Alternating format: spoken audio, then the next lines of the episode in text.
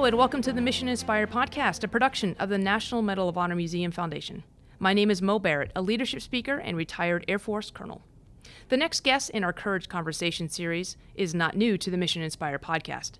Lieutenant Colonel Will Swenson joined us last year to talk about the National Medal of Honor monument that's being built in D.C. with the bill's co sponsor, Representative Blake Moore. We are lucky enough to have Lieutenant Colonel Swenson back on the podcast to share a bit more about how he earned the Medal of Honor in Afghanistan in 2009. Mr. Swenson, welcome to the podcast. Now, we interviewed you on episode nine of Mission Inspired, but you were with uh, Representative Moore. We were focused really on the National Capital Region Medal of Honor monument, right? That's what we were focused on then. But now we want to focus on you. We want to learn more about you because you're you're one of the younger ones. You're not one of the older ones. You're right there, teetering the line of the um, the Living Medal of Honor recipients age-wise. So we want to know know more about Lieutenant Colonel Will Swenson. So start at the beginning. No, I'm not. Not the I was very born. beginning. Yeah, there you go. Which book was that? That was uh, Oliver Twist. Anyway. yeah, that's. I appreciate that I'm. I get to be one of the younger recipients. That makes me very happy to know that I'm still in that that tier. Um, where would we like to start with this conversation? Well, tell us about what got you into the military in the first place. How about we go do that? So my trajectory into the U.S. military is a little bit different than most people. I, um, I I came from a family of academics. I came from Seattle, Washington. I didn't really realize that my university had an ROTC. I was always very confused when I saw people running around the campus in camouflage and rappelling off buildings. That was the ROTC. Well, I did not know if know they that were at in the camouflage and you saw them, I would argue that the camouflage wasn't working. The woodland camis don't blend in with the marble campus. It's funny how that works. and and and, and many years later, I also came to find out that the ROTC at my university was named after another one of our recipients, General Pat Brady. Uh, so um, uh, small world. But for me, when I came into the military, my trajectory was this: I had been focused squarely on getting into the national policy and national security space, but looking more at the State Department. I was uh, involved uh, heavily with um, uh, the Balkans. I was uh, watching as Yugoslavia disintegrated, uh, and I had been focusing my language efforts in that direction. I figured that the end of history was upon us, and I would find myself rapidly being a part of the tail end of his- at the end of history before the world got very boring and conflict no longer existed. We all sang kumbaya. So that's what I thought I was going to do.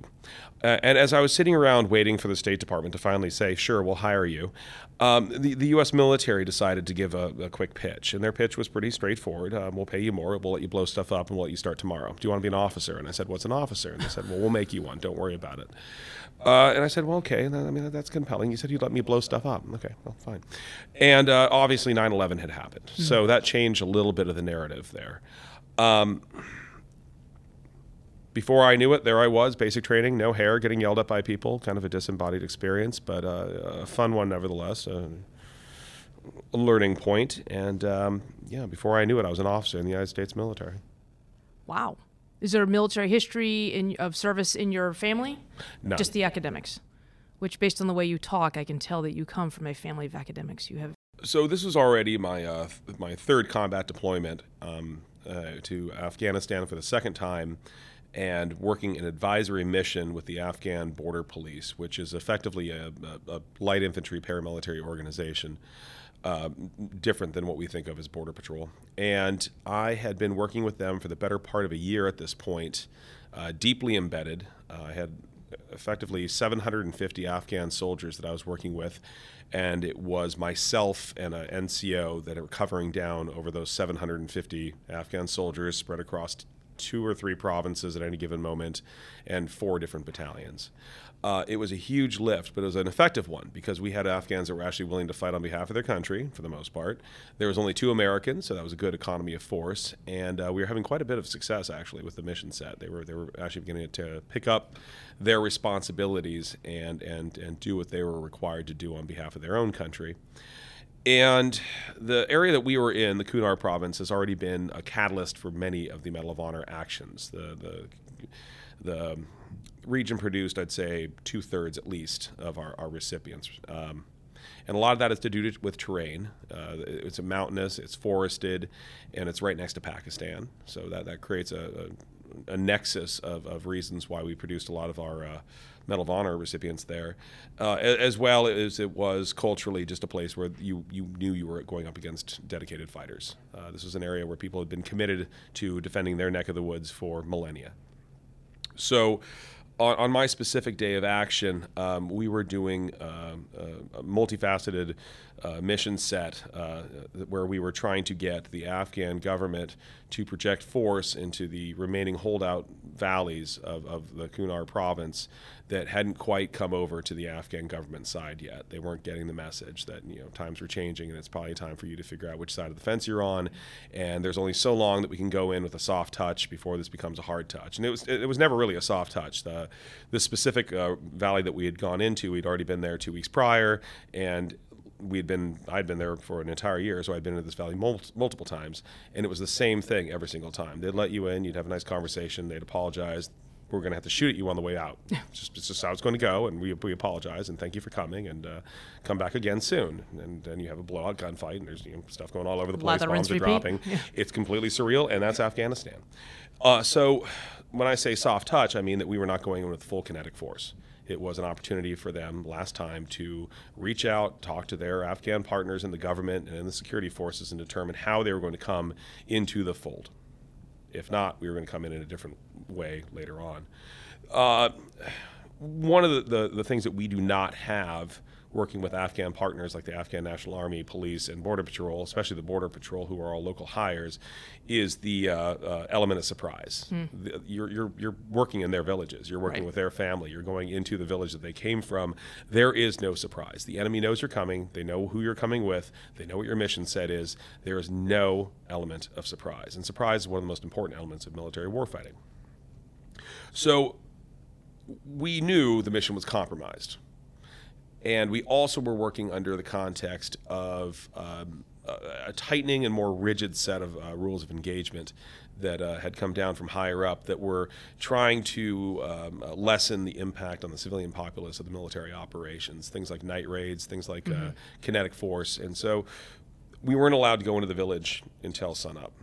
So our approach into the village was under the, the masking of, of, of darkness, but by the time that uh, the, the sun started to rise, we were still in an exposed position without the element of surprise, knowing that we were vulnerable, doing everything we could to mitigate the situation. You know, we had all of our security. We'd gone with with all the tactics and doctrine that we work with. Everything's in place, but ultimately, it's that last thousand meters that we are now exposed at because we are going in with the soft touch. We're not going in at a raid. We're going in during the daytime. We're going in with pre, with prior notification, and again, every element of this patrol is compromised.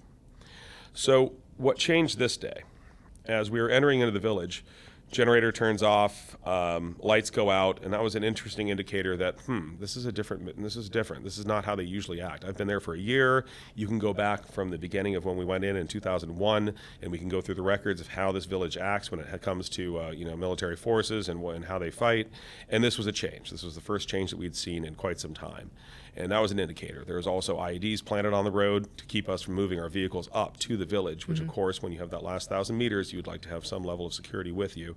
And that, that stopped that, element of uh, protection. So now we had to move dismounted without the, uh, the security we were hoping for. Again, this mission's compromised. We expect these sorts of things to happen. We expect that they're going to take away our fighting capacity and put us on a more equal footing. But usually they apologize on the way out the door and shoot at us, not on the way in that's when the shooting starts. And immediately it was clear to us that this was not a normal day. This is not somebody who's just doing some harassment fire. This is not somebody who's going to drop a couple of rounds and then disappear because they don't want to get into a deliberate locked in fight. These are people who are here to fight. We're starting to notice that they're using elements of uh, suppressive fires with machine guns. We're starting to get hit by uh, indirect artillery. We're getting hit by uh, uh, higher order uh, levels of, of capacity from an enemy that we did not expect different day, different situation than we'd seen before. Um, we're a professional fighting force in the United States military, and one of the things that had changed that day specifically, again, back to the rules of engagement, was many of the tools that we use as a fighting force were, unbeknownst to us, not going to be permitted. Um, aviation in Afghanistan. The second that we have overmatch, tactical overmatch, by bringing in an aircraft, the fight usually stops. Mm-hmm. The enemy understands very well what happens when U.S. aircraft show up on station. It's time for them to go away. On this day, we didn't get our aviation immediately. But again, this is planned for. Any mission that's dedicated to uh, an aviation asset for success is probably a mission that's going to fail. So you go back down through your capability sets that you've already planned for. And on this day, we were using artillery as a way for us, through that last thousand meters of us trying to get to that village. If anything goes wrong, if they start shooting at us, we're going to drop an obscurant, so something that, that basically cuts off mm-hmm. our visibility from the enemy and vice versa. And we're going to walk back out of that valley because they can't see us, they can't shoot at us, and we're going to come back at a later date and it will not look as soft. And that was the agreement we had with them we weren't given that tool. Mm. So hmm. once your tools start getting taken away as a professional military fighting force, you're having to react on the fly and you're having to find out very rapidly that when you start losing your aviation, when you start losing your artillery, when you start losing some of those things that make us the fighting force we are, you start realizing uh, AK 47 is identical to an M4. That guy in sandals, well, these combat boots aren't going to make me Superman. You're fighting on a one to one ratio right. at this point. And not only are you in a one to one ratio, they outnumber you. Mm-hmm. Because even though we had a significant package to go into that village, just about three quarters of it are set to outside security, they're set to monitoring the vehicles, they're set to supporting the operation anywhere but the main effort. So we were actually outnumbered as well. And the firefight uh, that started off with a fierce crescendo continued to actually increase and increase and increase to the point where we were effectively pinned down, cut off, unable to maneuver, unable to fight, wow. taking casualties. And uh, within short order, they had produced four American casualties, not that we knew about the four Americans yet multiple WAs, WIAs on the U.S. side, and 12 Afghan casualties on our side for friendlies, for KIAs. Wow. So they had created a mass cal situation. Uh, we were not being given the tools that we needed. Chaos started to reign on the battlefield. Bad reporting started to go through, miscommunication, all those things that happened with the fog of war. Mm-hmm. It took us seven hours to extract ourselves off that battlefield, wow. which is an incredible amount of time when you think about – the tools and assets that we can bring to bear, but could not that day specifically for reasons that came from much higher up. Mm-hmm. What I saw, though, was an incredible effort of soldiers, sailors, airmen, Marines to adapt and overcome. Mm-hmm. And I even saw our Afghan partners doing everything they could to stand up and fight alongside of us and for their own country. It was a remarkable thing to see at a great cost. But uh, our, our, aviators who finally came on station, we're talking about people flying Black Hawk helicopters, putting themselves right in the line of fire, taking holes in their helicopter, doing the best they can for mm-hmm. as long as they can until that bird is that thing's not flying again. It has to go away. Uh, you're talking about Kiowa pilots who uh, go Winchester. They run out of all their munitions on their helicopter, and there they are shooting their pea shooter out the door mm-hmm. because they know that we need support on the ground. You're seeing a collective effort to make this this this this conflagration of fighting come to an end. Um, so we rallied. Uh, but obviously, the costs and consequences of that were paid in life and blood. Mm-hmm. Um, the enemy gets a vote; they get to win. Yep.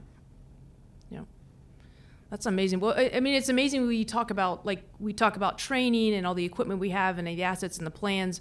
But what it really comes down to is the human spirit to kind of come together with this adapt and overcome kind of thing, this mentality of these are the tools we have. These are we can't even count for the tools that we don't have, and then um, adapting and overcoming and, and, making sure you have that. But and that I think that those lessons that you learn in that moment are important for the lessons you want to pass on and the lessons you get from other generations. We talked at the very beginning about how you're kind of one of the younger ones, but you know there's some that are younger than you. So there's you're at that perfect teeter point where you can grab lessons from older recipients and pass lessons on to the the younger recipients and also taking lessons that from people who aren't recipients of the Medal of Honor.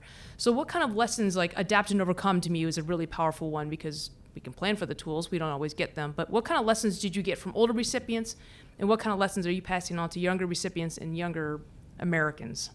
it's interesting to see how a lot of the uh, the values and a lot of those commitments that we have with, uh, to each other in the military are transferable to effectively anywhere in civilian life as well. Mm-hmm. Um, it, when you have to overcome adversity, it's the exact same traits, whether you're on a battlefield or whether you're in your everyday life, that, that allow you to overcome that adversity, mm-hmm. those challenges, perseverance, commitment, uh, and of course, much of everything that we do is, is, a, is, a, team. So that ability to work as a team and support one another, and and occasionally understand that that, that self-sacrifice is required to mm-hmm. to make things happen.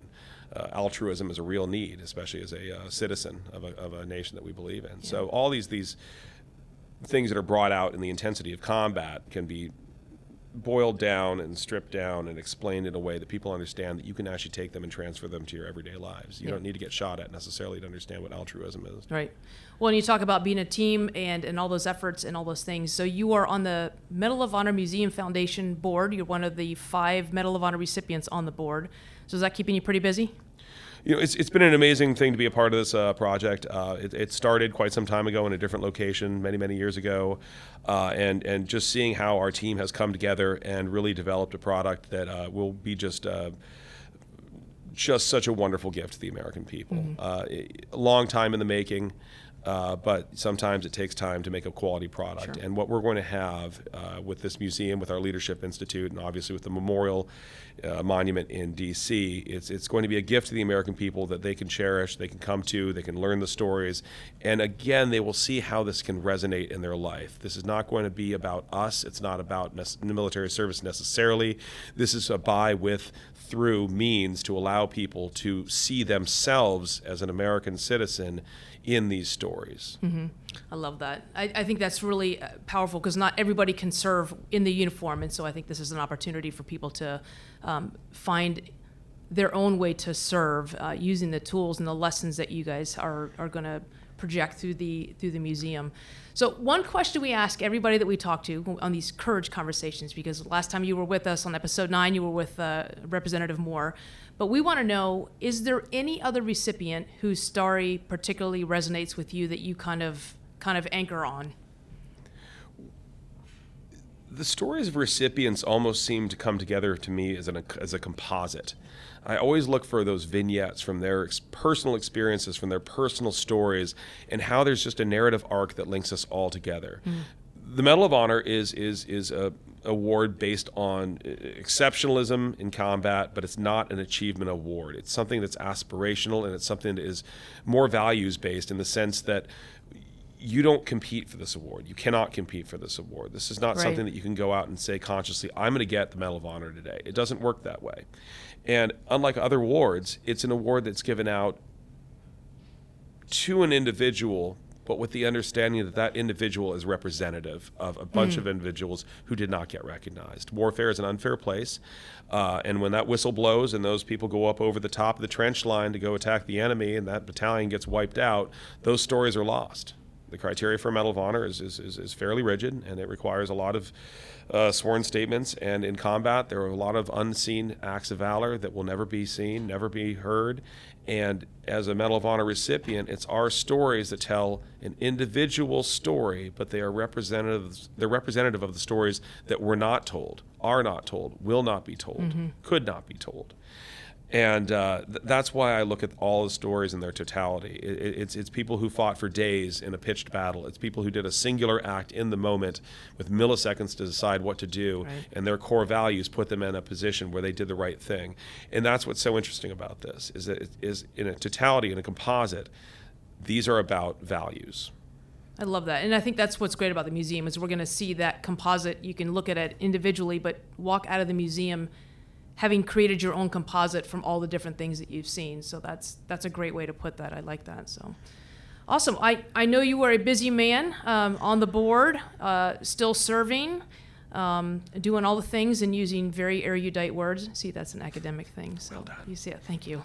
no, but thank you for your time, Will, and um, for all that you're doing for the recipients. And again, like you said, for all the people who had acts of valor that weren't witnessed or haven't been able to be told to, to represent that. And I so thank you for wearing the medal for them and for everybody in the future. So thank you for your service and your sacrifice. If you want to learn more about the National Medal of Honor Museum, you can go to the computer and type in mohmuseum.org.